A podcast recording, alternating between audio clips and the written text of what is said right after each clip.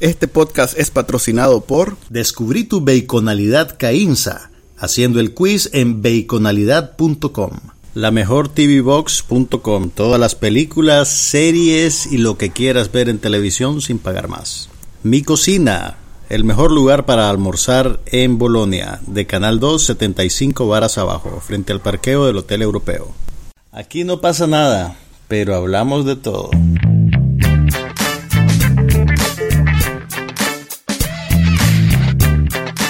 Podcast sobre cine, TV, tecnología y todo lo demás.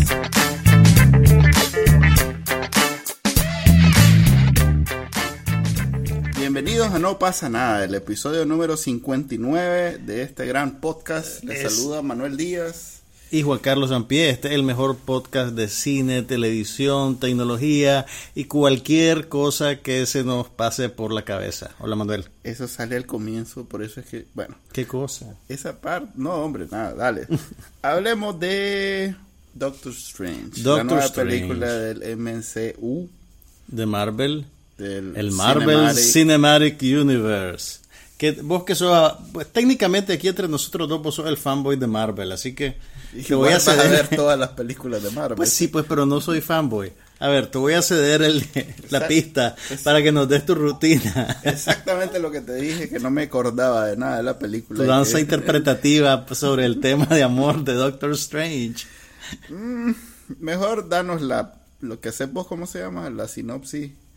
Ok, Doctor Strange es la historia de origen de un héroe alternativo del universo de Marvel. Sí, se trata de un médico, de esos médicos con complejo de Dios, súper altanero, pesado, eh, sin embargo definitivamente talentoso, que sufre un accidente y pierde todas las habilidades que lo definen como persona. Entonces, tratando de volverse a encontrar a sí mismo, termina en un monasterio en Nepal, donde conoce a un gran gurú de la meditación y de las artes milenarias o algo así, que le abre una puerta a otro nivel de percepción y conciencia, dándole grandes poderes, justo, justo, justo cuando un acólito renegado de ese mismo gurú está tratando de usar magia negra para hacer que el universo colapse o algo así. Ala. Ok, eh, si querés pasamos a televisión. No, no, no, ok, esa es la premisa de la, de la película. ¿Qué te pareció a vos, Manuel? Eh, a ver, ya, ya había leído que se trataba de este algo muy parecido a lo que hizo Iron Man que inició todo esto. Eh, un personaje así que al patán, que daba risa, pero que también este no era el típico superhéroe. po. No sé qué decirte, la verdad. Me disfruté la película, pero no me sentí que estaba viendo una película de Marvel. Vaya, ¿por qué? No sé, no. eh, ¿Qué, precisamente. qué- qué le hacía falta o qué tenía de más? eh, tal vez que no es la, la, la conexión. Incluso las de, las de Netflix he aprendido a, a verlas en ese gran marco del MCU. Y esta definitivamente me costaba en todo momento. Si no ha sido por los Stingers de al final, eh, se, me, se me olvidaba totalmente que era O una sea, película de Marvel. Puede ser entonces que esta estrategia de Marvel de conectar todas sus propiedades te condicionó a vos a estar esperando eso a lo largo de toda la película. Sí, y al no o sea- recibirlo quedaste insatisfecho. Eh, no quedé insatisfecho porque la película en sí misma es entretenida. No es la mejor película del año, pero este Cumberbatch siempre es agradable a la eh, Eh, estás Verlo. hablando- te referís a Benedict Cumberbatch, Al- el actor sí, inglés que Strange. interpreta a Doctor Strange y que ustedes lo conocen tal vez más por la serie Sherlock de la, de la BBC o de ITV. Bueno, De la, la serie de. Sherlock. Fíjate que a mí me pareció algo pare- a mí me pasó algo parecido con la película, pero tuvo el efecto contrario. Eh, o sea, a todas luces eh, estás viendo pues una historia de origen y sí noté los paralelismos con, con Iron Man y con el personaje de, de Robert Downey Jr. y con el tipo de actuación también que él presenta. Eh, Sin embargo, fíjate que yo aprecié el hecho de que esto corriera por buena parte de su metraje como una historia independiente. De hecho, cuando salen los Stingers al final, para mí eso fue casi...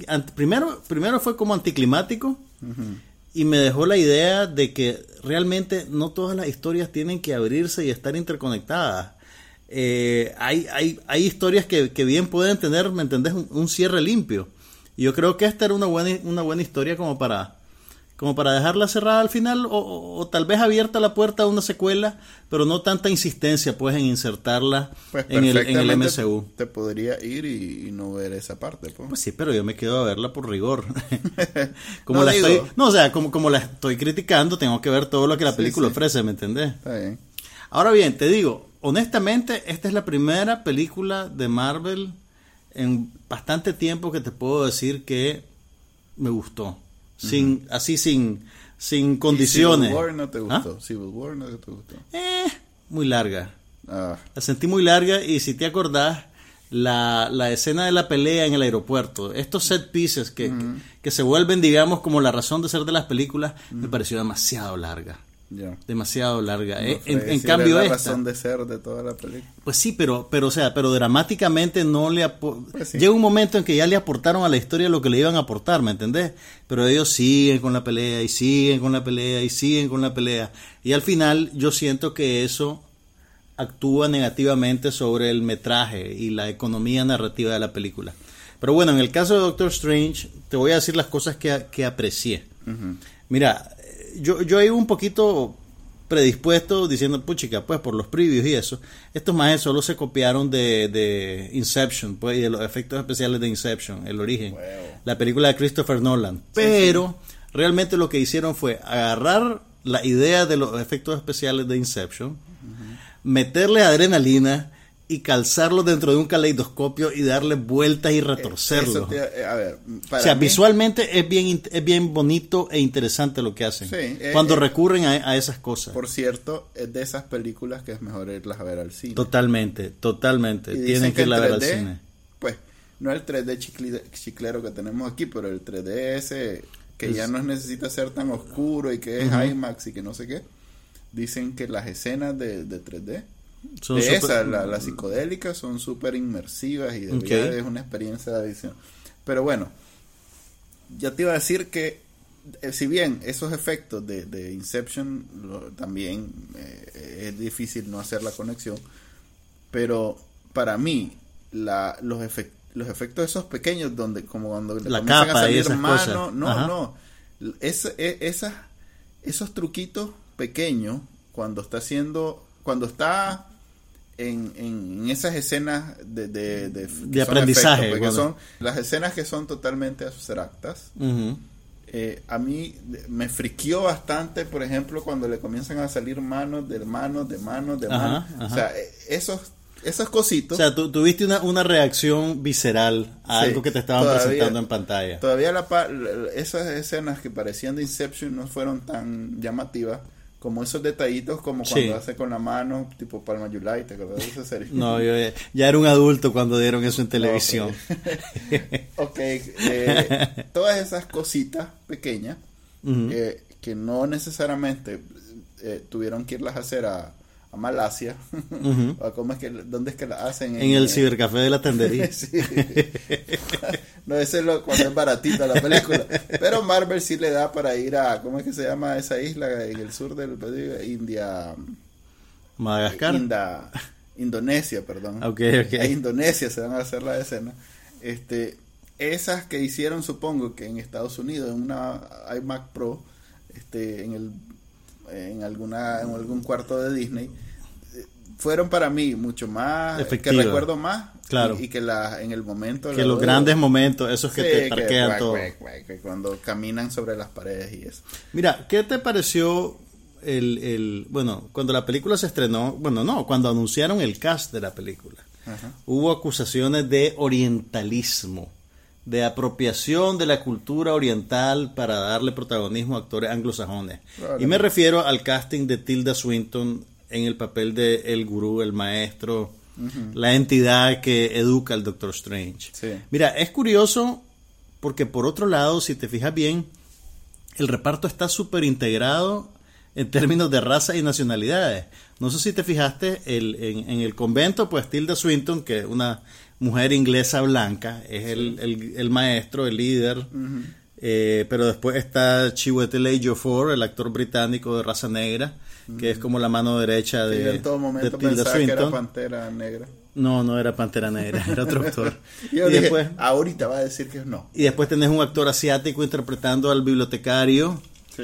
Y, y, y una cosa... ¿Sabes quién es ese, ese actor asiático el que hace este de, de ¿cómo se llama? De Genghis Khan en, En la serie de Netflix. en la serie de Netflix. Entonces, tener eso, o sea, tener, di- yo, yo eso lo interpreto como un esfuerzo por no pasarse la raya, pues totalmente, y no hacer que todos los monjes en Nepal, en este monasterio, son cheles, pues. Pero fíjate que, acordate cuando lo asalta, lo primero que le pasa cuando te lo ponen a él en Nepal antes de llegar al monasterio, es que lo asalta una pandilla. La pandilla está racialmente integrada. Sí. Eh, un blanco, un negro y, un, y un asiático que no, no, no le vi cara de nepalí, pero pues es digamos un representante de todo el Asia. Entonces eso me, me- pareció interesante, pues que por un lado tener esas acusaciones que realmente tienen peso, pero también Tilda Swinton la necesitas para vender la película de alguna medida, pues. O necesitas un actor reconocible.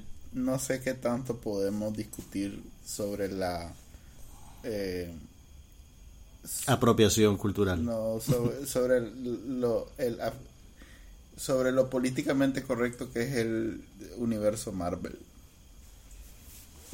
O sea, mucho, muy, muy diferente para, para hacer una diferenciación. En DC Universe ni siquiera tienen nombre las ciudades, son inventadas. Metrópolis. Por eso, pues, pero son Gotham, Metrópolis. Aquí todavía. Ok, no Nueva son ciudades reconocibles. Ok, ok. Ok, Cuando inventaron el, el- el lugar ese donde encontraron a los gemelos, que es una- un país de Europa o del este, que te aseguro que todos los gringos deben de pensar que existe. el, de, el de los Es- Avengers 2. Ah, esta es la, la muchacha que vino a Nicaragua. Ajá, pues cierto, vino a Nicaragua. La actriz Elizabeth Olsen, que es la que interpreta a ¿Vos sabés que Scarlet Witch, me, llama- me mandaron estuvo el- en Nicaragua. Me mandaron un mensaje el día que bajó del avión. No. Supongo que un mae que trabaja en el aeropuerto. Y me dijo, No te "Loco, creo. aquí anda la maja. Tenés tu, tenés tu, tenés tu informante en el aeropuerto que no te, él no te informa de asuntos de corrupción, de seguridad nacional, él te informa de las estrellas. Tiene sus prioridades bien claras. Porque eso es informante de Nicaragua y no es informante de esta semana. Entonces, el mae- además que quien reconoce a esos maes. Bueno, ya ves. A Elizabeth Olsen la La reconocieron. hasta en Europa del Este. y en Nicaragua. Y en Nicaragua, ¿no? Ah, pues sí, entonces estábamos discutiendo sobre la, lo políticamente correcto del universo Marvel, donde eh, hay extraterrestres. Mira, yo no, yo no te dioses, digo, hay- yo no te digo que son políticamente correctos, pero están haciendo un esfuerzo para poder vender un No. producto globalizado. Sí, porque China sigue siendo... Exactamente, el- ¿me entiendes? Entonces, es como, como Es más, en Rápido y Doctor- Furioso. Doctor Strange tuvo a punto 5 de ser cancelada en China por las escenas de magia. No te creo. Sí, Wow. sí.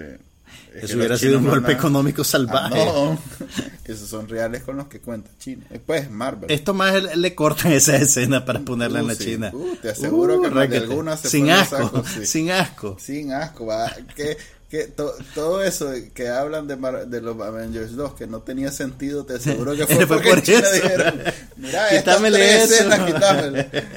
Sí, como no, a la orden, claro que sí, ya la Claro que sí, jefe. ¿Qué más, qué más quieres, jefe? Sí, le cambiamos el nombre. Le podemos poner otro nombre, estamos a tiempo. Ah, pues sí, entonces eh, la, la película a mí me pareció bastante más... eh, a ver, primero es una introducción en un mundo que no habíamos visto, excepto en la serie de televisión. Que por cierto... ¿En cuál serie de televisión salió Doctor Agents of Strange? Shield. Ujú. E No digo la magia. Ah, ok, el elemento, pues, El de... elemento mágico no había salido en... Porque el, el- el superhéroe de alguna manera te, te justifican, pues, que puede hacer las cosas que hace. Eh, pues sí, pero... Pero no es, no- generalmente no está- es neces- A ver, es que no sé si decir que... es magia. Pero es más ese- como es, espiritualismo. No, es magia. Es una mezcla de cosas. magia, Son hechiceros. Ok, ok, Magia. dale pues. Ok, mira, hay tres. eh, hasta ahora habían introducido, estaba los que técnicamente, como Iron Man, podían hacer cosas. Los extraterrestres como Thor. Y los más que habían mutado como Espérate, los Thor- Thor los es un extraterrestre o es un dios? Es un dios. Es un extraterrestre, Dios. Ok. Es un extraterrestre. sí, es un Necesitamos un teólogo que conozca el MCU, que nos dé su opinión experta sobre si Thor es un extraterrestre o es un dios. Y si un dios puede ser extraterrestre y viceversa. Así que buscanos en Twitter y en Facebook y decinos. Ok, mira, Pero entonces bueno, habían esos tres. No habían magos, no había magia. Ahorita lo introdujeron en Agents of Shield con este el, el writer, ¿cómo es que se llama? El Ahí, ese, ese es tu terreno, hermanito. Yo ahí, yo ahí no me meto. ¿cómo es que se llama? El, el que hizo Nicolas Cage, que le fue mm, requete mal. ¿El Death Rider o el no se llama. Ghost Rider? El Ghost Rider, correcto. Este Siento Y- que es un fracaso personal el saber eso. y eh, ahorita en Doctor Strange, por eso también lo acaban de introducir. O sea que ya está bastante más es completo el, el, pa- el, el, el, el puzzle, ¿cómo se llama? El rompecabezas, rompecabezas. de MCU ya tiene todos los elementos. ok, mira, Incluso hablando... Van a hacer una serie de inhumanos Oh, no. adicionales, sí, van a hacer una ¿Y ese serie- para dónde, por dónde la van a para- distribuir? creo que va para ABC. Ok. Porque en, en Agents of Shield, que es la serie que tiene ABC, es que han metido a, a los inhumanos hasta ahora. Entonces creo que la van a meter ahí mismo. Seguro después de la, de la esa, de la Agents of Shield. Mira, ¿es una casualidad o no? ¿Qué pensás vos? O por lo menos, mira, las películas que más me han gustado de todo este paquete de Marvel son las que se separan de la línea principal. Eh, Deadpool, Pero es que Deadpool no Doctor. Strange, Bueno. Guardianes de la Galaxia. ¿Vos crees que estos mages tienen más libertad para hacer cosas en esas películas de las que no se espera mucho que la línea principal, por así decirla, que está cargada de expectativas? Es que, a ver, eh, todo personaje tuvo su momento de, de acción más ampliado. Las O sea, como, le de- dec- como decimos con las mises, su momento de brillar. No. Digamos que su momento de no, de no formar parte del gran. Ok, su historia de origen. Sí. ¿Quieres decir su historia de origen? Pues sí, pero coincide con que fue su historia de origen, pero en realidad fue un momento donde no, te- no comprometidos con la historia, el arco principal. Incluso algunos han de viaje lo han integrado a esto de las piedras, que es la unión de todas las películas. Las tales piedras de no sé qué. Qué aburrido eso de las piedras. Ya ves que Doctor Strange ya salió con la pi- una de Yo las sé, ese piedras. fue, ese fue, ese fue mi, Y- mi gran decepción. Yo dije, oh no. Y Cuando salió el maje, cuando bueno, a esta altura ya probablemente todos lo vieron. Pero cuando salió la escena que sale el maje de Thor, yo, puta. ¿Por qué? No, ¿Qué tiene No de sé, o sea, se- se- sentí como que era tarea, como Es que personal, ahora me tengo que acordar de qué fue lo que pasó en la última película de Thor antes de ver la que En viene. realidad que no es tan, no es tan complicado. No sé, yo sé, pues. Además yo sé. que no te da mucho tiempo. Yo sé que es bien día con... O sea, yo sé que es bien básico, pero se siente como Además, tarea. El nuevo Thor viene con Hulk y Doctor Strange. en Mira, lo que más me interesa del nuevo Thor es el director. ¿Quién es? El director del nuevo Thor es un maje de Nueva Zelanda que se llama Taika Waititi. Y ha hecho un par de películas interesantes y una de ellas es una comedia que yo te la recomendé hace como año y medio. Yo creo que no tuviste chance de verla. Que se llama What We Do in the Shadows, lo que hacemos en la sombra. mira. Que es como una sátira de reality show de una casa en la que viven cuatro vampiros de diferentes épocas. Es, es di- divertidísimo. Entonces, es un sujeto que tiene un, un sentido del humor bien particular, bien retorcido.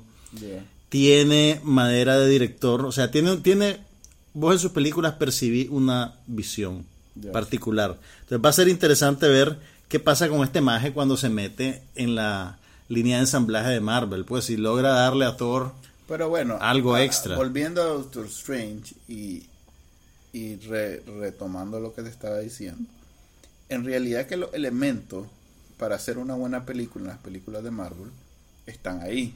Están los actores, están los directores, están los guiones, todo está ahí.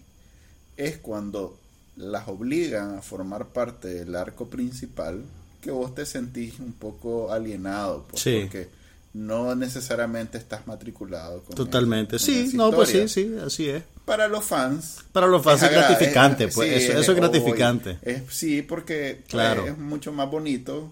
Eh, ahí me, me, me recuerda también a Star Wars. Que, que te, con tres películas logró crear todo un universo de personajes y, y una historia más Pero, grande. sí, Y pero- entonces eso es bonito porque pero Star va más allá de la serie. y Pero la creo que. Star Wars lo hizo de una manera más sustancial. Y ya ves, lo hizo solo en tres películas. ¿Cuántas propiedades lleva Marvel? No, mm, alineada Star Wars lo con ese esfuerzo. A punta de, no solo de las películas, sino a punta de merchandising. No, no, no, pero yo me 30 refiero, años, yo te estoy hablando solo de las, las tres películas. Las tres películas son un, las primeras tres películas. Pero no te enganchan. son un tanto. universo denso. A ver, Star Wars no te engancha tanto si no jugaste con los juguetitos de chiquitos. No, yo no jugué con los juguetitos, chiquitos. Entonces no te enganchó tanto. ¿Cómo no? Claro No- que sí. no está llena tu las primeras tres películas. de- Bueno, las primeras tres películas que la- eh, No, no, no, porque soy otra vez un adulto. Pero, yo me acuerdo las adulto. primeras tres películas de Star Wars. Dos de ellas las vi en el cine. La tercera salió cuando ya en Nicaragua no estaban funcionando los cines por el bloqueo. Eh, no tenía necesariamente los juguetes tampoco, o tenía pocos juguetes de Star Wars. O sea, pero lo, lo que te quiero decir es que yo vi la película en fresco, sin haber estado condicionado por los juguetes ni por 70, otras ¿no? cosas. En el, puchica, creo que fue en el 79 o en el 80 que pusieron aquí en el cine la primera, Ah. A New Hope, antes de la revolución. Y me acuerdo que me llevaron a verla al cine Tetel, para que veas ¿Cuál cómo es soy de viejo. El Tetel es el que, uno que quedaba en el centro comercial Nejapa, donde había un tren afuera. Ajá, ajá, Ok, ahí quedaban dos cines. El Ahí Tetel, había un tren. había una locomotora antigua afuera. Donde estuvieron los juzgados antes del edificio sí, sí, nuevo, ahí había una locomotora antigua y por eso era como happening ir ahí. Y habían unos, unos ídolos gigantes que habían traído zapateras. Que de verdad que se habrán hecho. Pero bueno, estoy desvariando. Ahí era el cine Tetel y el cine María, pegados uno al lado del otro. Eran de la cadena Guerri los dos. Y en el Tetel fui a ver Star Wars. ah, Era muy chiquito me y me llevaron a una tanda de noche. Entonces creo que me dormí a la mitad. Pero me gustó mucho. la primera parte me gustó mucho. En fin. Pero bueno, ese Doctor Strange Pero está en el cine M- ahorita. El MCU, ay, ay, ya la vas a cortar. Pues. Pues no sabía que seguía. A ver. A ver, eh, para mí es eh, no es tan eh, alienante pues que conecte con las otras películas y con el- la historia original o la historia principal, digamos. Y eh, como, como te decía, esto de los directores, los guiones y, el- y los actores, que es una constante en todas. Pues imagínate en Thor está eh, Iris Alba, está Elba. Elba, perdón, está eh, ¿cómo se llama? Don Don, don Anthony. Hopkins, Don Anthony. Don Toño Hopkins. Don Anthony. Pues sí, o sea, allá ves. No, pues o sea, no, te es- digo. Y en no la que viene, y en la que viene sale Kate Blanchett, creo, Por que es una gran ejemplo, actriz. pues, sí. O sea, y, y a, a mí me alegra cuando yo veo un actor así que me gusta Y este y veo que tiene un buen pegue, Benedict Cumberbatch. bien pagado, yo digo, qué alegre, porque cuando hacen estas películas por reales, después pueden hacer cinco películas por amor al Por arte. eso, pero, pero los elementos. Así que no las resiento. O sea, no son malas películas solo por ser de superhéroes. No, no, no, no, no digo que sean malas. No digo que sean malas. Lo que y te digo, para los que no les gusta la historia principal, estas de hay origen- suficientes cosas extra pues Sí, para, para ver. interesarte. No digo que sean malas por pertenecer a una gran narrativa. Lo que digo, No, pues tal vez por lo que te, pertenecer a- a lo que te he dicho un par de veces, tal vez ya, es que me parece que el modelo se está agotando. Fíjate que yo. O sea, creativamente. Incluso esta viene a refrescar un montón de cosas. De acuerdo, totalmente de acuerdo. Lo que te quiero decir es que esa fórmula de Marvel yo creo que están llevando el cántaro a la fuente demasiadas veces. Pero bueno, pues esa solo es mi opinión. Estoy anticipando el año que viene, creo que el año que viene ya toca la secuela de Guardianes de la Galaxia, ¿verdad? Sí, y viene. La de Thor creo que es la para el final Thor de es año. la siguiente. Espérame, antes que terminemos, dos elementos, dos cosas. Uno, introduce algo que podría ser el arma invencible. El Mae logra eh, detener el tiempo y convertirlo en, una, en un bucle, en un loop. Sí.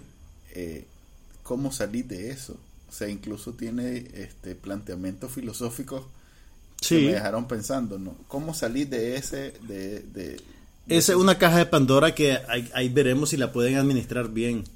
¿Cómo, cómo lo.? A ver, si bien en, en- en- eh, nos reímos de, de cómo las películas de este superhéroes cada vez destruyen más cosas y, Y- y ya, ya Y no hay consecuencias. pues, o sea, la- en el último casi que desbarataron el mundo, bueno, en Superman desbarataron un mundo y todo, pues Sí. en, en Thor creo que desbarataron también otro mundo, pero en este con algo tan sencillo como, ok, voy a repetir 30 segundos de tu vida una y otra vez, le ganó un maje que supuestamente es invencible y que tengo mis dudas si va a salir en Thor o no, no creo, no, yo creo que ese no creo, yo creo. Pero bueno, eso se lo dejamos en el aire. Sí, eh, eso me pareció bastante inteligente. Algo que hizo Luc Besson con aquella película de, de, de Scarlett Johansson. ¿cómo se Mira, toda Lucy. Lucy. Mira, Toda toda película esa, donde usan el tiempo para... todas para- esas películas abren una caja de Pandora porque ya se meten en paradojas sobre el- el- la manipulación del tiempo, el espacio, el futuro, el pasado. La primera vez que yo vi eso conscientemente en una película de superhéroes fue en el primer Superman. En el primer Superman Ah, de Christopher Reeves, y- que se, ha- se va a darle la vuelta a la Tierra para revivir a, a Louis Lane. Spoiler. Ese es de Pero- los 70 también, ¿no? Esa es, sí. Gracias, jo- joven imberbe. Eh, Pero mira, va, pues, va, va a depender de, de ellos como narradores el saber cómo, cuándo usar esa herramienta, en qué contexto y cómo justificarla, porque es una medida extrema. O sea, yo no creo que sea, ¡ah, se me fue el carrito de esquimo! Manipulemos el tiempo para que regrese. No fregues, pero en, realidad que me pareció... Ok, ya se acabaron las películas de Marvel. Esta es la llave para destruir a cualquiera en cualquier momento. Exactamente. Entonces, tiene que haber una consecuencia funesta de esas manipulaciones del tiempo para que no las esté aplicando cada vez que dejaste la llave del gas encendida en la casa, pues una cosa así. Pero bueno, eso, eso lo veremos en ¿La secuela. Sí, fíjate que sí, la recomiendo. Hasta si sos un- una persona adulta con otros intereses en la vida que no sean el MCU, te recomiendo ver la película. Pues es, es una buena distracción, realmente. Ok. eh, bueno, yo sí, obviamente la recomiendo. Me pareció refrescante en el mundo Marvel. ¿Qué más has visto en el cine? ¿Algo más que valga la pena? Mira, fui a ver Espiando a los Vecinos, la comedia Uy. Keeping Up with the Joneses. Uy, dale, pues dame tu Mira, amigo.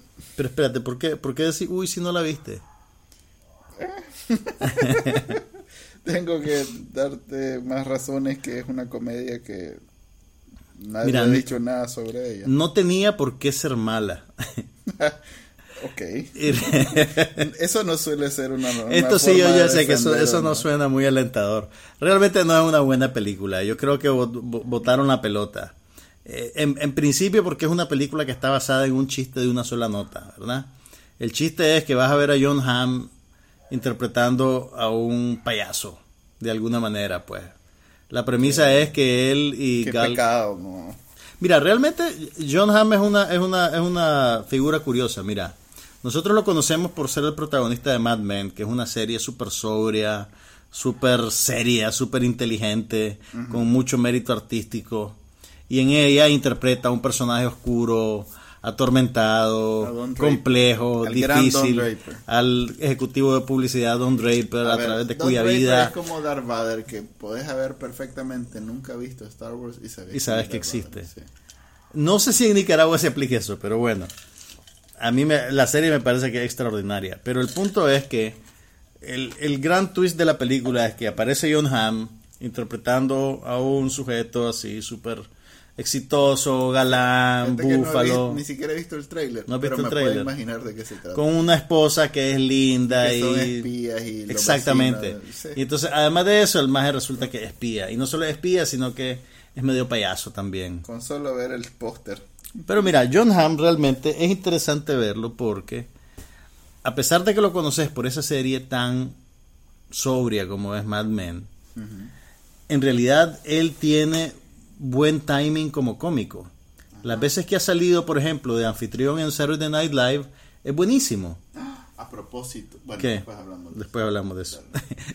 es buenísimo. O sea, el, el, el maje realmente está hecho para la comedia también. Lo que pasa es que el perso- el- el- la actuación, la interpretación que le dio fama y que lo definió como actor en la industria, es en una serie dramática. Entonces, hay algo de novedad en verlo a él en ese contexto, pero la película no termina de, de, de, de encontrar, creo yo, un, un, buen tono. Es muy. Es muy, muy desenfrenada. Es, tener a Zach Galifianakis que de alguna manera también está actuando en contra de lo que esperas de él. No es el mismo más el, ese más solo hace un papel. No, no, no, mira, es que esa es la cosa. Estamos acostumbrados a lo que el maje hizo en ¿Qué pasó ayer? En la trilogía esa de comedias que el maje es como un, un hombre niño medio psicópata, eh, absurdo, infantil. Y aquí interpreta pues a un, a un ejecutivo de recursos humanos con su esposa Ayla Fisher, que también es una excelente comediante, por cierto. Y entonces ellos tienen una vida bastante convencional. Y de repente aparecen estos vecinos que se mudan a la casa de enfrente, que son guapos, glamurosos. La mujer, el, tenés a John Hamm y la otra es Gal Gadot, la actriz de Rápido y Furioso de la última. La muchacha, la actriz israelí que es muy linda. Eh, yo, Y que también es la Mujer Maravilla en las correcto, películas la nuevas de DC. Maravilla. O sea, tenés a dos, una pareja imposiblemente atractiva, ¿verdad? Y entonces la película quiere sacar mucho millaje cómico del contraste, ¿verdad? Entre esta pareja de John Hamm y Gal Gadot, que parecen salidos de una revista, y Galifianakis y la Isla Fisher, que se ven más, más convencionales, más gorditos, más normales. Pero el tono de la comedia es demasiado frenético, es como un chiste de una sola nota que te le dan y te le dan y te le dan, y después se quiere convertir en una película de acción, y no tiene realmente los, los, los elementos ¿sabes para hacerlo. me recuerda a True Lies, salvando que True Lies sí era- Es un arco narrativo similar. Y fíjate que en realidad no debería ser así, porque el director, que se llama Greg Motola, es el que hizo Superbad. ¿Te acuerdas de Superbad? Sí, sí. Ok, Superbad era una comedia sobre amistad entre adolescentes que Muy buena esa. era muy buena, o sea, retrataba un momento bien particular de A la vida. diferencia de la mayoría de las películas de ese tipo, Exactamente. era muy realista. Era muy realista y también eh, observaba ese momento en el cual No es de Judd Apatow, el interés creo que yo Apatow tenía algo que ver. Ah, pero pero o sea era bien interesante porque observaba ese momento en el que la amistad tiene que cederle espacio al romance en ese en ese Sí, caso a- que a las relaciones con muchachas y no tanto con hipérbole amigos de, de las películas, todos los clichés de las películas. exactamente los mataba de entrada. Entonces si, si vos seguís a ese director o sabes que él era esperas un poquito más de esta otra película pues Ya. que es realmente un, un- un producto menor. Entonces, no te la puedo recomendar a pesar de que sale en ella John Hamm. Ah, la fíjate que Ibas a verla. Ya, yo estaba Iba- así. yo, no, yo sé que ibas a verla. Pero bueno, No, ese, ese- en la cajita ese cuando fue el estreno de la semana pasada. Ya. Fíjate que no. ¿No qué? Eh, estaba viendo que Superbad es escrita, No tiene nada que ver yo Apatow. De que es escrita por Seth Rogen y Evan Goldberg. No. Lo que pasa es que ellos después se juntaron con. Apatow para hacer... eh, Ah, no, sí es productor Apatow. ¿Es productor? Ah, bueno, pues ya, ya después. Ya cerramos el. Ya cerramos el, el bucle. el bucle temporal. Eh, ¿Viste alguna otra chanchada? Digo, otra película que ha salido. Mira, ¿Viste mm, los trolls? No, no. Te hice- los un esfu- O sea, vos solo viste los trolls porque tuviste que llevar a tu hija. No, por ser serio, mija, ve, cosa seria, no. Baby TV, hardcore, nada chanchada. ¿Vos viste la película de los trolls?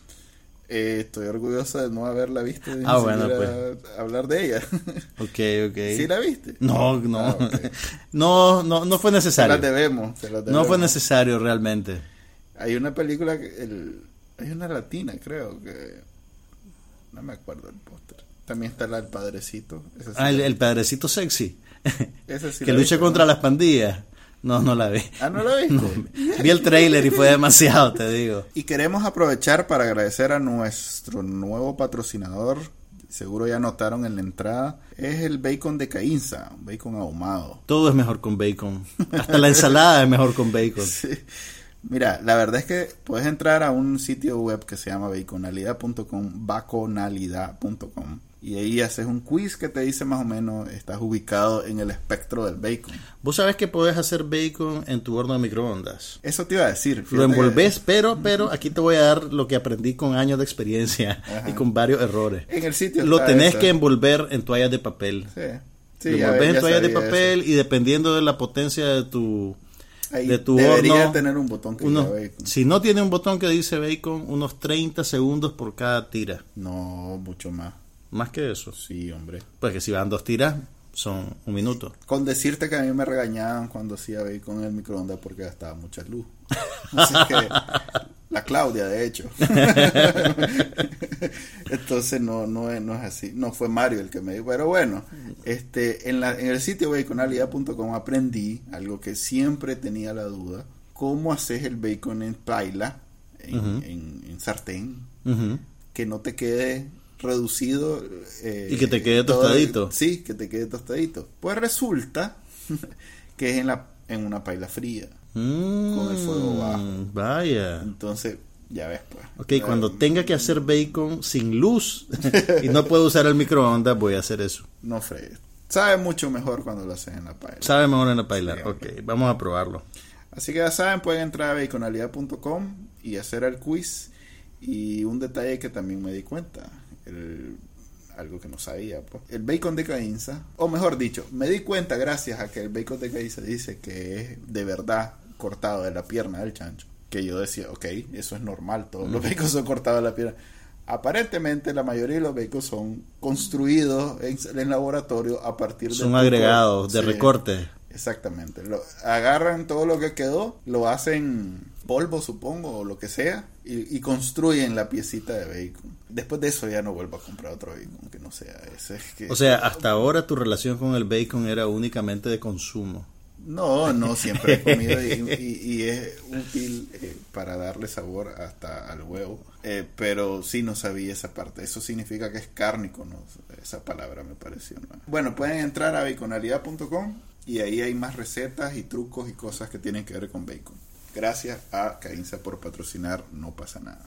Bueno, voy, vi al fin el capítulo que me recomendaste. A ver, íbamos... ¿Cuál, el de Black Mirror? No, el de Westworld, que Ajá. me habías dicho que el sexo sí estaba bueno. En realidad, es el, el primero que se pone bueno realmente. Es que él es el es un punto de inflexión en toda la narrativa de Westworld. Sí, eh, en realidad que le cambió la cara porque ya estaba bastante más aburrido. Bueno, no es como que la voy a dejar de ver porque ya una vez que le vi tres capítulos, pues me comprometo y, y sigo adelante, aunque sea chanchada. Por eso todavía veo Arrow.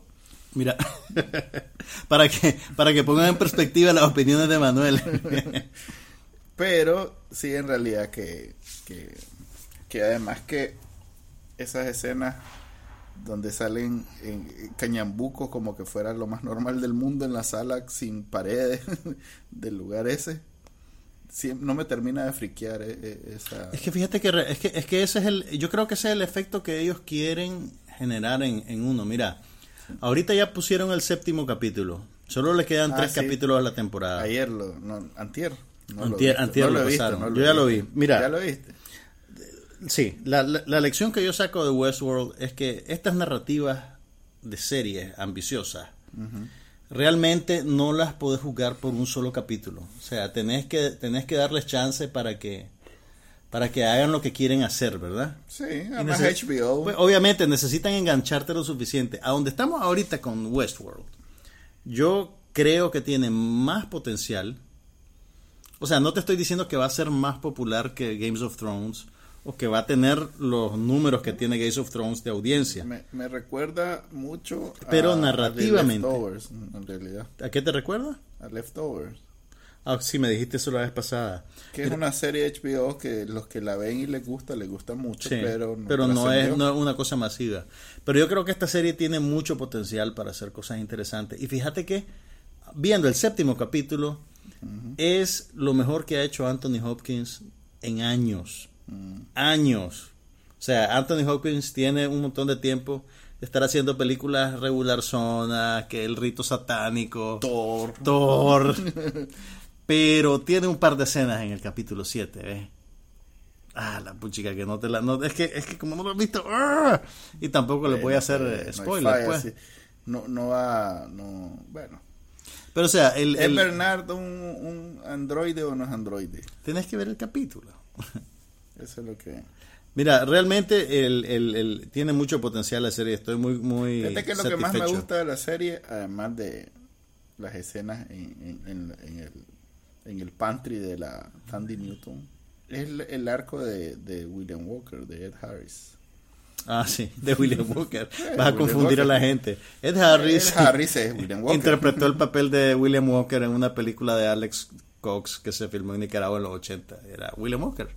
Pero aquí no interpreta a William Walker, interpreta... Eh, más o menos, fíjate. Interpreta, oíme, yo no, yo no, a mí se me había olvidado, ¿vos sabes cuánto paga la gente? Pues obviamente en el mundo de la serie, por ir a ese parque, Como 20 mil al día. 40 mil dólares al día. Sí, algo así. Es increíble. Entonces, eh, es William Walker. Entonces, Ed Harris es un maje multimillonario, Sí. es algo así como un Bill Gates, que llega a meterse ahí todo el tiempo que quiere para vivir como, como villano, como maldito. Sí. Sí, en, un- en el capítulo anterior, en el quinto, alguien llegó a acercársela a decirle que gracias por su Sí, fundación. por su fundación, que los niños pobres. Cállate, le dice, no quiero saber nada. no, pero mira, tiene, o sea, la- la- toma tiempo para que arranque, pero las cosas buenas que tiene son buenísimas. Tandy Newton es extraordinaria, Sí, extraordinaria. Buena, buen, buen. Buen papel, o sea, los primeros capítulos vos decís, ok, pues ahí está la Tandy, ¿qué está haciendo aquí? Además, yo le tengo cariño a ese más, Jimmy Simpson se llama, el que hace William.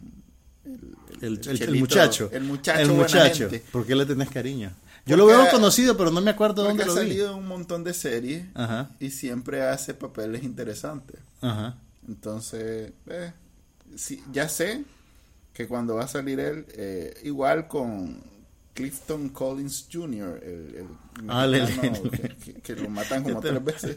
Oye, antes que a todos los pueden matar mil, de- Sí, pues mil sí. y una vez.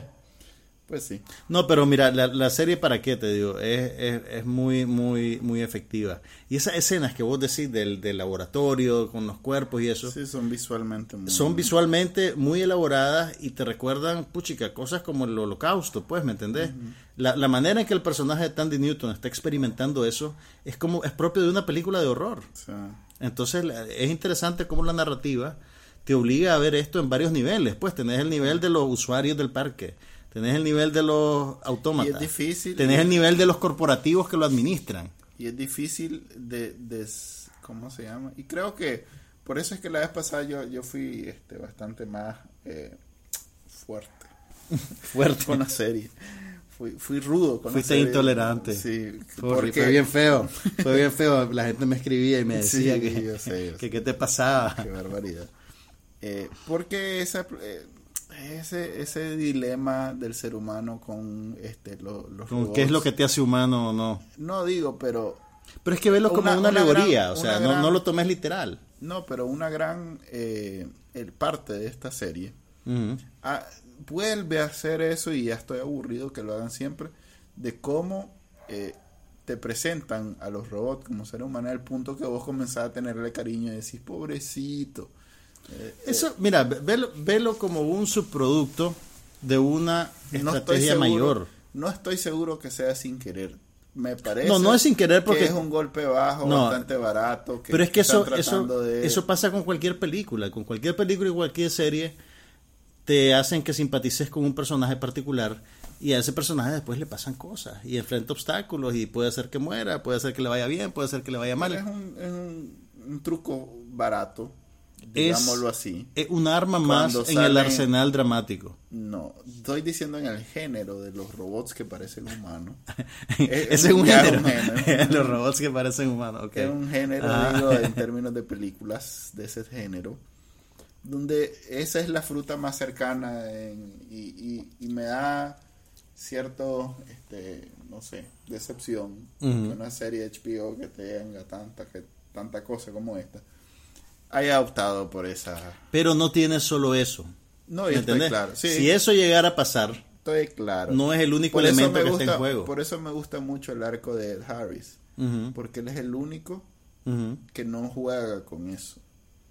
O sea, él es maldito con los robots, pero además los deshumaniza constantemente, Sí. de manera que vos no te sentís que es tan maldito.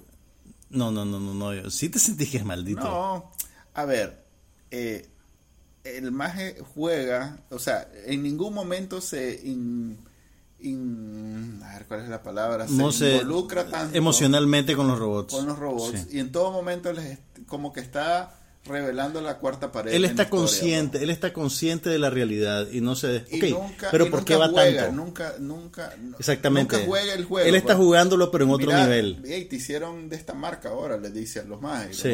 se quedan así. pero, no saben. pero vos, que estás Claro. viendo la serie, Claro.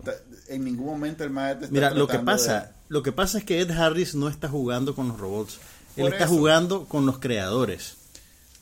Por eso, pero tomándolo como la historia que nos están contando los escritores, actores, guionistas, ujú. etcétera, para mí es más mm, eh, Interesante. interesante Ok.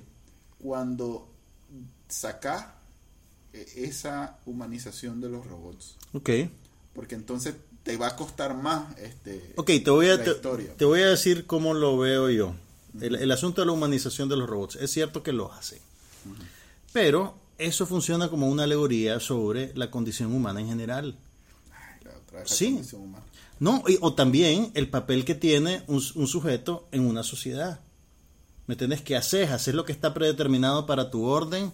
por tu educación, por tu característica, por tu clase social, o haces lo que realmente querés. Pero vos sabés que, por ejemplo, cuando sale la Tandy Newton y le ponen esa musiquita y, y la escena es dramática porque se desarrolla en, un, en, en- en frames más lento que lo normal y entonces le ves la cara y vos sabés entonces que ella está, vos estás viviendo sensaciones humanas a través del robot. Sí. Cuando estás en una escena con Ed Harris, no hay eso. Son aparatos, da Porque es que otro la pa- Sí, sí, sí. pues. No, así es. Sí, así es. pero- Tienes toda la razón. entonces Sí. es una historia para mí más interesante porque en vez de irse por esa fruta que está casi en el piso, Ujú, Ok. se van a, a buscar, este, incluso ahorita en el sexto, no sé en el séptimo, que la Dolores se une a, a la, a la historia de- William. de- de- del otro, eh, pero que eh, de alguna manera casi casi anda en la misma historia que Ed Harris. Sí. Eh, eso me pareció mucho más interesante. Porque ese amigo, el, el, el, el nefasto amigo de, de, de William, no sé Logan. cómo se llama, Logan, ese más es otro que también no le pone mucho, aunque... Él, él llega a, a coger y a beber guaro. Sí. Pero todavía él no es tan ¡Ey! fino. ¿Están escuchando a los niños? todavía, pues, todavía no es tan fino como la historia Sí, de Harris. no es tan porque- fino como la historia de Harry. Entonces, Ok, te voy a decir, sí. Lo de la. A ver. Toma en cuenta lo siguiente. ujú, El momento crucial de la serie, hasta dónde vamos, no lo viviste a través de Ed Harris. Lo viviste a través del personaje de la Tandy Newton. Y si bien es cierto que el robot que adquiere conciencia es un tema recurrente en la ciencia ficción, lo que aquí lo hace interesante es la interpretación de ella, es la actuación de ella. Entonces, hay algo de valor en el performance, en, en- en la actriz, en lo que representa, ¿me entendés? Y en cómo lo visualizás o en cómo decidió visualizarlo el director con el productor y eso. O sea, no, no te digo que lo de Harris sea una verga. Lo que te digo es que lo otro, a pesar de que puede ser familiar dramáticamente, en el contexto de la serie fu- funciona, pues, por otras, por otras razones. Ok, no, y no, igual te, te coincido con vos que el sexto estuvo muy bueno y me imagino que el séptimo va a estar mejor porque termina muy bien el sexto. Mira, a mí, a mí hay detallitos que, que, que, que me gustan y que, y que además me quedan... ¿Te has fijado vos que la pianola del bar toca versiones instrumentales de música pop, de música, Ah, no, no de, de música rock? No me había fijado. Creo que el cuarto o el quinto capítulo, no me acuerdo cuál, eh, tocan dos, dos, dos canciones de Radiohead. Ah, Tocan ah, bueno, Fake Plastic Trees. Tal vez por eso no me El, el capítulo en el que la, la Tandy Newton empieza a tener conciencia. Ujú. Eh, tocan Fake Plastic Trees y Exit Music for a Film. Ok. Eh, y entonces ahora en cada capítulo tocan una canción de esas y, y a veces no las logro distinguir. Ponerle ahí. este, no, yo sé que me puedo, ir a, puedo irme a, a buscarlo en internet, pues, pero que cuando en el momento sale, pues te queda, uy. Es mi momento fanboy. Déjame, déjame que lo tenga. Vos lo tenés con Marvel. voy a poder. Bueno, solo le quedan tres capítulos a esta temporada. Sí, pero son tres horas, ¿no? No, yo sé, pero, pero ya, ya, ya me, ya, me, ya me hace falta, te digo, ya. Ajá. Ya se volvió un hábito. Uh, sí. Además que, ¿sabes qué me pasó? Que yo tuve que ver tres capítulos de un solo. Porque la... ¿Tuviste? Tú- Sí, pues sí, porque la dejé de ver un tiempo Mm. y después me quería poner al día para que platicáramos de ella. Entonces me tiré tres capítulos de un solo. Entonces fue bien intenso, fue bien denso narrativamente. Entonces creo que eso me ayudó a engancharme en la serie. Bueno, ahí está. Eh, te soy sincero, no he visto nada nuevo después de Westworld. Estoy bastante ocupado con la de siempre, Con la Arrow. Me da un poquito de pena. ¿Sabes cuál está muy buena? Pero porque, a ver, Jane a ver, the Virgin está muy buena, fíjate. sí, bueno, pero esa ya tiene como años de estar al aire. Sí. Por eso te digo, voy, a- voy así con, con toda la serie. Te estás poniendo veo. al día. No, mira, yo, yo ya me puse al día con las que veo de temporadas anteriores con Gotham, Eso también, que vos ves con menos. Empire, con Fresh off cancha the Boat. Ok, vi un par de cosas nuevas. Ah. Mira, hay una serie de Comedy Central que se llama Another Period, que es como una, empezó siendo una, una sátira, una mezcla de las Kardashians con Downton Abbey. Entonces, es como que te están haciendo un reality show con un par de debutantes de, del noreste adinerado de Estados Unidos a principios del siglo XX, ¿verdad? Pero eso se vuelve como un, una puerta para burlarse absolutamente de todo. Y es un tipo de... Com- bien. Es comedia brusca, chambona, vulgar, Ajá. pero le tiran a todo, mira. Le tiran al, al, al, al gobierno, a las instituciones, a la iglesia, a la familia, a la lucha de clases. Sale Christina Hendricks. Sale Christina Hendricks, la famosa Joan. Ok, de- vamos a verla. Mira, es como una telenovela, vela como una telenovela. Ya veo Jane the Virgin. Tiene también, eh, tiene, tiene un ritmo súper acelerado. Eh, y es, es comedia... Ya ese es de multicámara, de una cámara. No, no, no, pero es bien, es bien... Pues como película, pues. No, es como un reality show. Ah, ok, es como... ¿Cuál es la que, que vemos? Eh, Party, party Down. No, hombre. Ay, no, esa no, no me gustó. Eh, más bien me refiero a la de... A la que... A la que es de Bravo, creo, o de Life. ¿Cuál era? ¿Cómo es que se llamaba? Aquella que era de un reality de, de tipo de Bachelor. Ah, Unreal. Unreal. este No, no, Unreal. esto es mucho más rápido. O sea, estos son gags, son gags cortos, directos, claros, así. ya, ya me convenciste. in your face. You, you Y- had me at, Christi- at Christina Hendricks. y feminista. Ya. In a good way. Ok. Entonces, bueno, vi, vi la segunda temporada de Another Period, son 10 capítulos, cada capítulo dura como 20 minutos. Ah, o sea que ya va por una segunda Es- temporada. va por una segunda temporada y ya aprobaron la tercera para el año que viene. Ah, Así que ve- vela porque es, es divertidísima realmente. Ok, lo y también Netflix estrenó una serie de alto perfil que se llama La Corona. Ha salido hasta en la sopa. Te digo de alto perfil porque tiene las mi- pues tiene ambiciones similares. A estas alturas, Netflix ya debería saber que yo tengo más de 5 años de no pagar Netflix. Yo creo que nunca pagué Netflix. De verdad, sos sos un- ¿Por qué una leyenda. sigue- ¿Por qué me sigue saliendo el bendito anuncio? Ok, mira, La Corona es una serie producida por Peter Morgan. ¿Quién es Peter Morgan?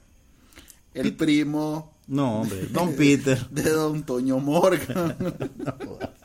Mira, Peter Morgan es un dramaturgo inglés que se ha convertido casi que accidentalmente en una especie de cronista de las instituciones. El maje se hizo famoso con una trilogía de películas en las cuales Tony Blair figura como personaje. Una se llama The Deal, que tiene que ver con las negociaciones que tuvo Tony Blair para ser el candidato del Partido Laborista que eventualmente lo convirtió en primer ministro de Inglaterra. La segunda de esa trilogía, que en realidad no es una trilogía como las de Marvel, pues, ¿me entendés? Es una, no, no, no. eh, o, sea, o sea, no fue hecha deliberadamente y con una conexión clara de un capítulo a otro, digamos. La primera es The Deal. La segunda es The Queen, la película por la que Helen Mirren se ganó el Oscar. Doña Helen, ¿te acordás? Doña Helen. Ok, ahí, aunque ella es la protagonista, eh, Tony Blair, interpretado por Michael Sheen, juega también un papel importante. Y la tercera, una que se llama una, La Relación Especial, que hace una alusión a la relación que tiene Inglaterra con Estados Unidos. Entonces tiene que ver con unas negociaciones entre Tony Blair y Bill Clinton. Entonces, Peter Morgan se hace famoso por eso. Pues aparte de eso, hace otras guiones y otras películas, pero no son tan interesantes. Frost Nixon. Hizo también Frost Nixon, el guion de Frost Nixon que dirigió Ron Howard. No fue a ningún lado. Estuvo varias nominaciones al Oscar y es una buena película. Eh, Incluyendo estuvo nominada a Mejor Película y Mejor Dirección. Pero bueno, las películas más interesantes de este maje tienen que ver con instituciones, ¿verdad? Con la relación entre los sujetos y la política.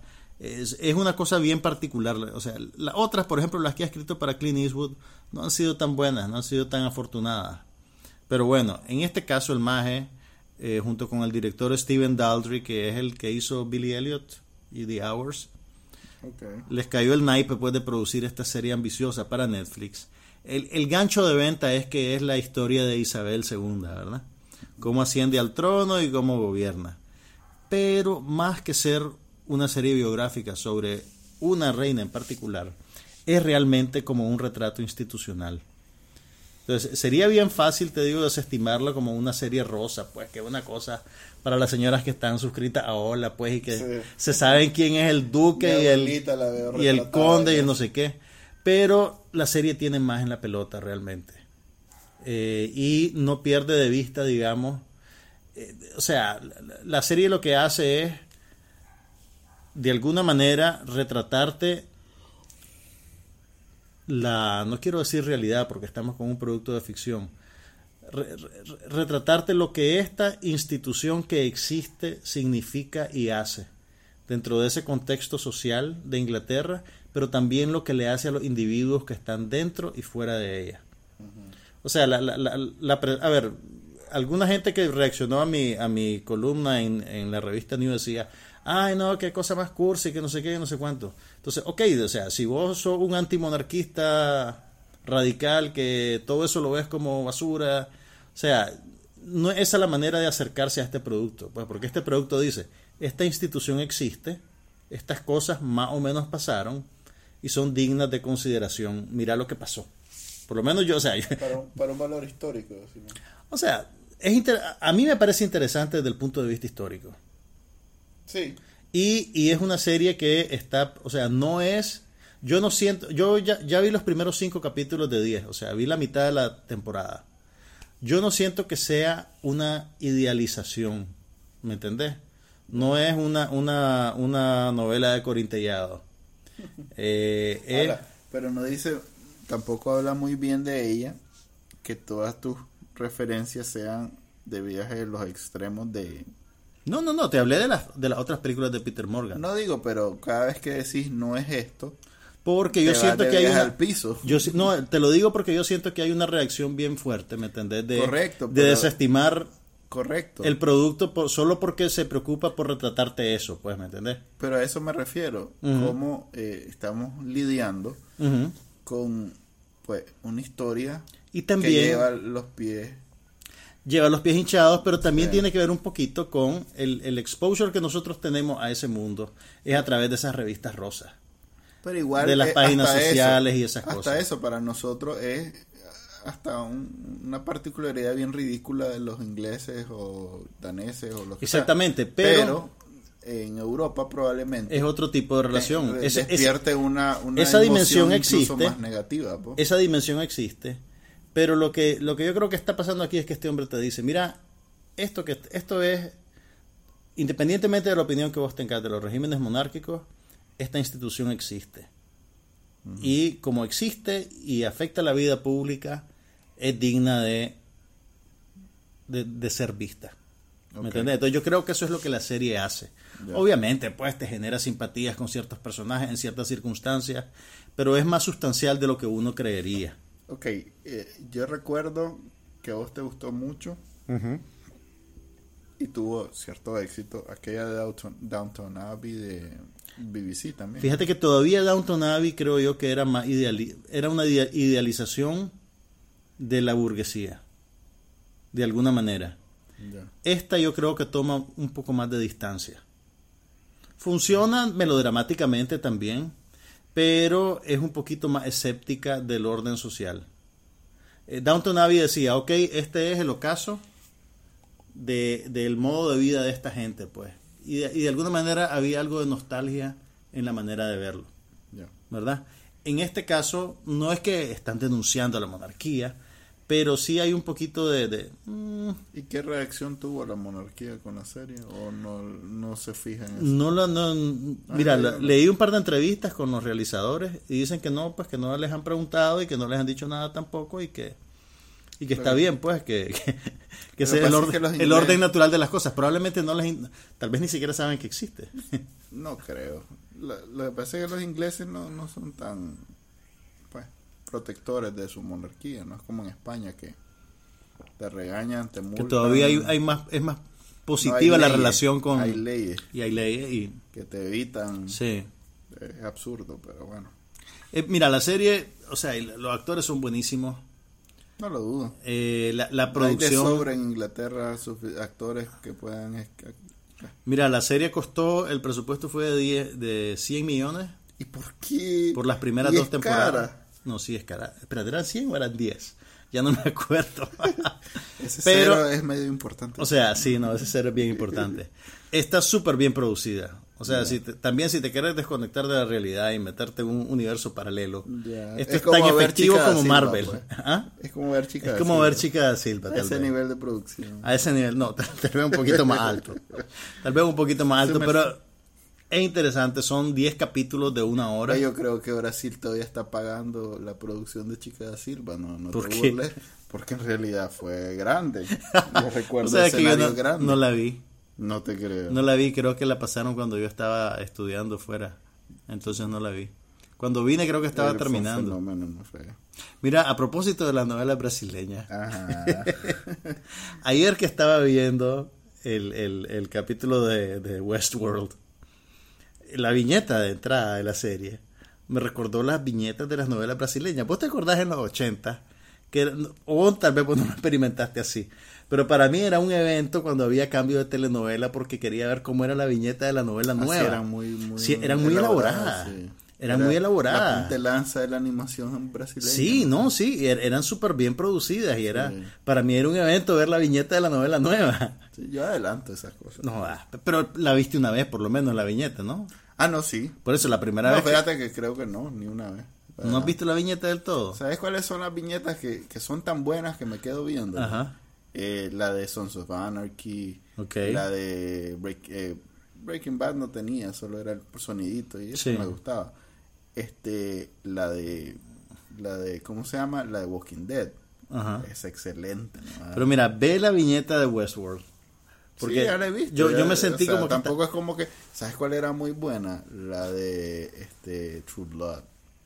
Ok, Esa no, no, no, no. La- bueno, la la, de de, Los Sopranos, la de. Six Feet Under era buenísima. No me acuerdo, fíjate. La que empezaban con las manos así que se soltaban y después tenía un No montón acuerdo, de... fíjate. La de Los Sopranos era bien, era, era, era, básica, era Tony No, manejando el era- carro. Era cruzando de Nueva York a New York. Pues sí, pues, pero... Pero la canción era muy buena. Bueno, también. eso sí, la canción era muy buena. ¿Cómo era que se llamaba? No me acuerdo. You got yourself a gun. You got- No me acuerdo, pero era. bueno. A ver, ¿qué otra cosa te cuento que vi? Ok, vi Another Period. Vi los Sabes cinco que de The viendo bastante, pues a Ajá. propósito, y si querés hablamos de eso. A propósito que ganó Trump, Ujú. Oh, estaba viendo no. bastante las reacciones. Vi a, a- al heredero de, del Daily Show, a Trevor Noah. Ujú. Vi a Samantha Bee que sacó a, a John. Ajá. Vi a Bill Maher que sorprendió.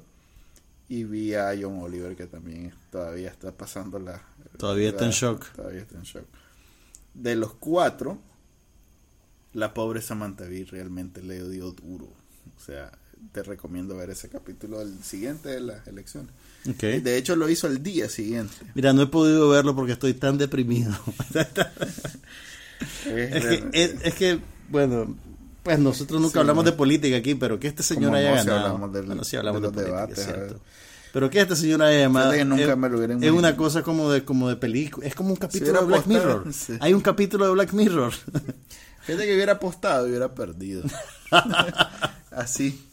Mira, pero a, a propósito que estás mencionando a Trump, la verdad no, quedé tan deprimido que no vi ninguno de los programas de, de sátira política. Todavía, todavía la herida está muy fresca. Mira, Trump, entre todas las cosas que prometió en su campaña, habló de hacerle una guerra comercial a China. Sí. ¿Qué significa eso para, o sea, obviamente tampoco dio muchos detalles, ¿verdad? Solo dijo que China se estaba robando los trabajos.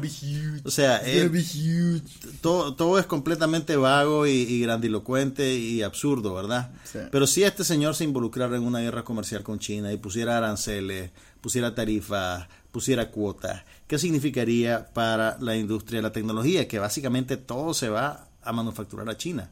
Por ejemplo, el iPhone. El, ¿Qué pasaría con el precio del iPhone, que de por sí es de los más premium del mercado? Fíjate que yo no creo que se pueda fabricar en otro lado. Si es que la, infraestructura está hecha de esa manera. O sea, es como en los, no sé, es como en los 60, supongo, 70, decir que ibas a poner una fábrica en Nicaragua. Probablemente tenías la ilusión, pero No, o- hace o- faltan más cosas como para poner O si una- querés ir a poner una fábrica ahí, tenés pues que ir, te toma dos años construir la fábrica, poner las máquinas y empezar a dos producir. años, 10 años en realidad, porque Sí. aquí que salgan los primeros ingenieros que puedan hacer eso. Mira, el problema de, de meterte con China es que cuánto le debe Estados Unidos a China no está en posibilidad de pelearse, ni de poner condiciones, ni de nada de eso. pues. Si acaso en política exterior, pero en economía es una cuestión de, a ver, ¿cuánto anda? Sí. y ahí llévalos de perder el maestro. ¿no? No sé, en la, en la industria del, del- de los negocios, en la industria tecnológica, mejor dicho, todo el mundo está bastante preocupado. Leí el otro día un titular, no leí el artículo completo, pero Jeff Bezos, yo no sé dónde, por dónde, pero tiene un problema con Trump de vieja data y parece que lo, una de las cosas que va a hacer es comenzar a contrarrestar eh, el avance que tiene Amazon de convertirse en eh, la tienda mundial por encima de Walmart, por encima de todas las gringas. Estamos hablando de la fortuna más grande de Estados Unidos en algún momento, yo creo, ya no, pues ahora es Apple. Pero Walmart es Walmart, pues está en Estados Unidos como la, la, la águila calva y eso. Y Amazon tiene años ya de estársele comiendo el mandado. Entonces tengo entendido que este madre tiene problemas con esa, con esa idea. Yo creo que va a tener problemas con un montón de ideas porque Sí. realmente, Mira, el principal... o sea, le, le servían en los actos de masas porque eran cosas Era con- populistas y sí. cosas que no tenías que entrar en mucho detalle de cómo hacerlo. El principal, la principal moneda o la principal plática alrededor de tecnología es que estas empresas que son millonarias, Apple, eh, Google, Microsoft, todas tienen gran parte de su dinero en, en paraísos fiscales. Irlanda suele ser el lugar civilizado donde los que tienen reales guardan los reales. Los que no son tan colorientas como para Ajá, irse al pues Caribe. Sí. Sí, para no ir a Nicaragua, pues, o Panamá. Na- yo creo que nosotros no somos paraíso fiscal todavía. Eh, para Gaddafi. Bueno. Para el, para el- para el compañero, el camarada. Ok. eh, todos estos majes tienen más dinero del que podemos contar. Incluso con contadores de dinero. De esos automáticos. Vos y yo por todo el resto de nuestras vidas. Eh, ese dinero para... eh, ¿Cuál es la palabra? Lo contrario de expropiarlo. De impropiarlo a Estados Unidos, introducirlo a Estados Unidos. Tiene que reportarse Implica- al sí, impuesto. implican cantidades absurdas de dinero en impuestos. Entonces, este MAE decía en sus discursos populistas que él iba a eliminar esos impuestos para que estas empresas, Regresaran con sus capitales. así es. Claro, porque él mismo, nadie sabe cuánto paga de impuestos.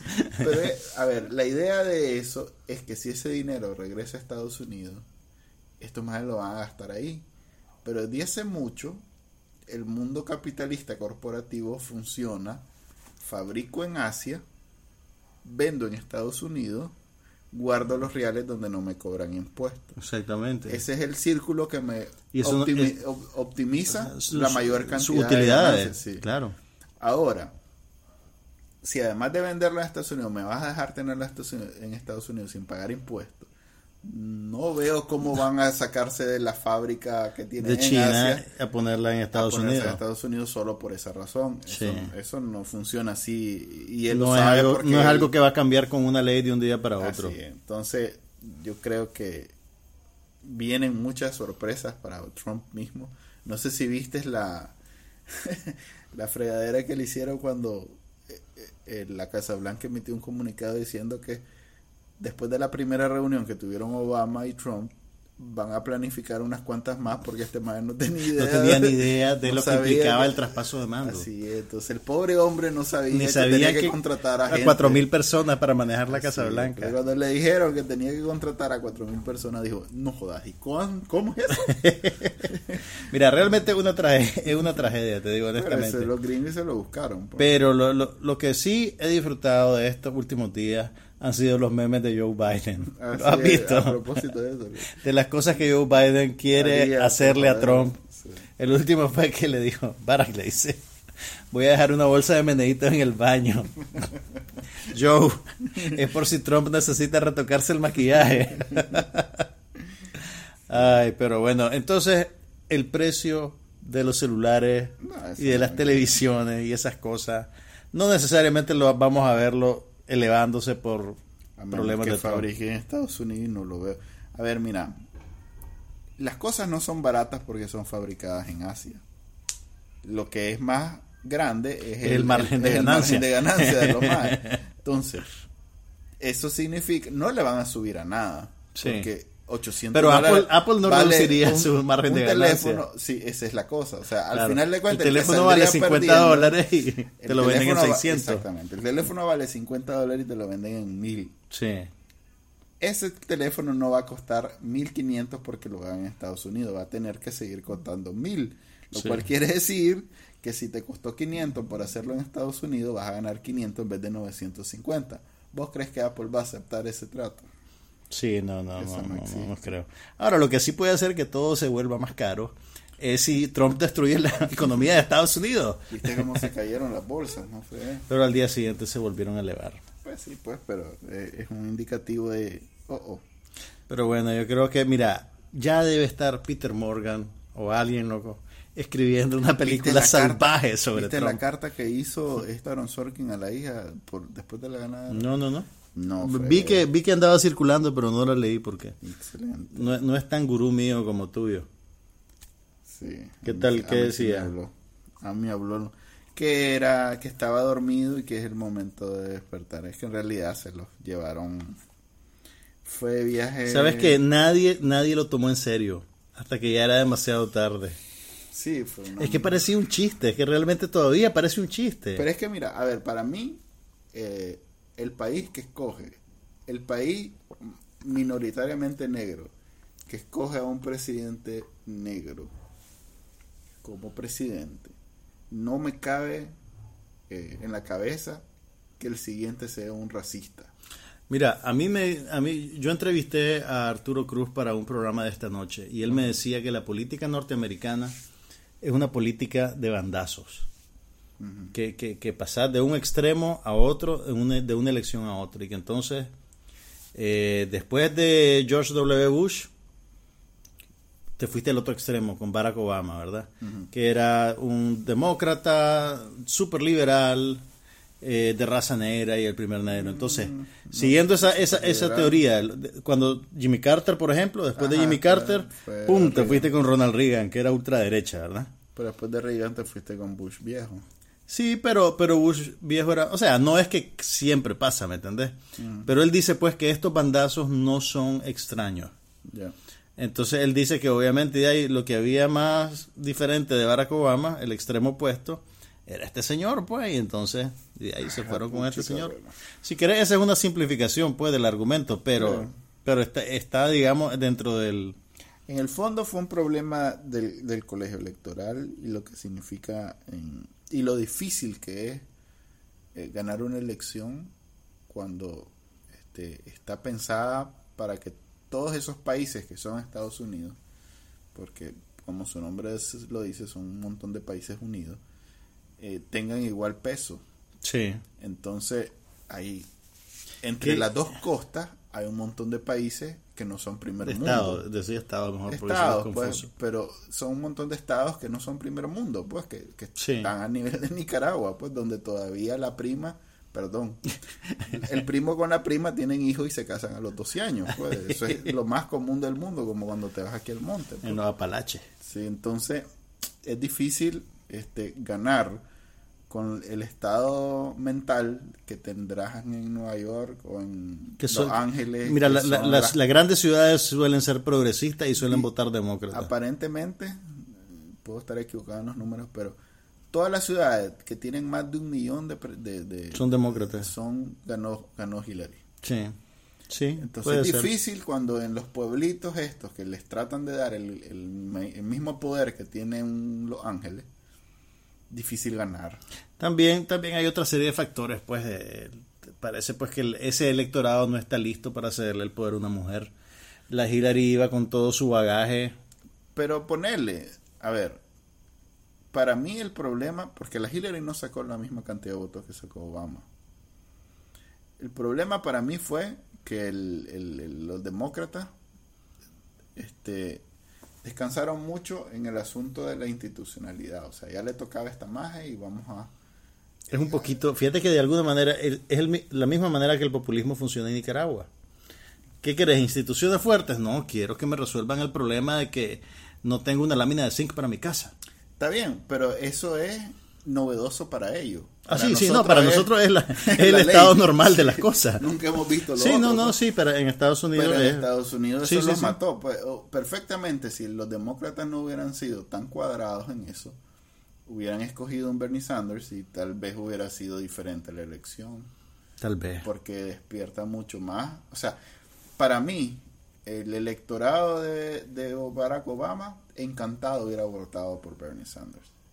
Y ese fue el que hizo falta en, esta elección. Puede ser. Vamos a estar pendientes además. ¿Cuánto tiempo le das vos a la primera sí película detrás Mira, de cámara verdad- de lo que pasó en la campaña? Mira, ah, bueno, es interesante. No me... Creo que Aaron Sorkin era Antes de cuatro años vamos a empezar a ver cosas. En un año, año y medio. Pero no me atrevo a decir que solo va a tener un, un periodo del maje, Yo no sé. ¿Vos crees que va a tener dos? Porque todo lo que he dicho ha sido lo contrario. Entonces, me- mejor digo que va a Ah, o tener sea- dos y va a tener uno. Yo creo que va a tener menos de uno, pero bueno, ya estamos ya a nivel de día, de, de- ¿Y quién cree día Tan- divino. Tan emocionados con la Michelle Obama, los, los demócratas. Los demócratas, quién sabe, quién sabe, Michelle Obama y, Bernie Sanders en el... quién sabe. cuatro años. Me preocupa más lo que va a pasar antes de que lleguemos al 2020. Pero bueno, Y va a pues ser muro, dice que va a ser muro. Va a ser lo- no lo hace porque lo hace. De verdad, de verdad, dice. bueno, dicen que creo que van a cancelar la lotería de visas porque ya nadie se quiere ir. De por sí había reducido grande la, la, in- la inmigración a Estados Unidos, bastante reducido. Pero bueno, y en esa nota de geopolítica cerramos esta edición del podcast No pasa nada. Se despide de ustedes Juan Carlos Ampie. Y Manuel Díaz y nos vemos la otra semana.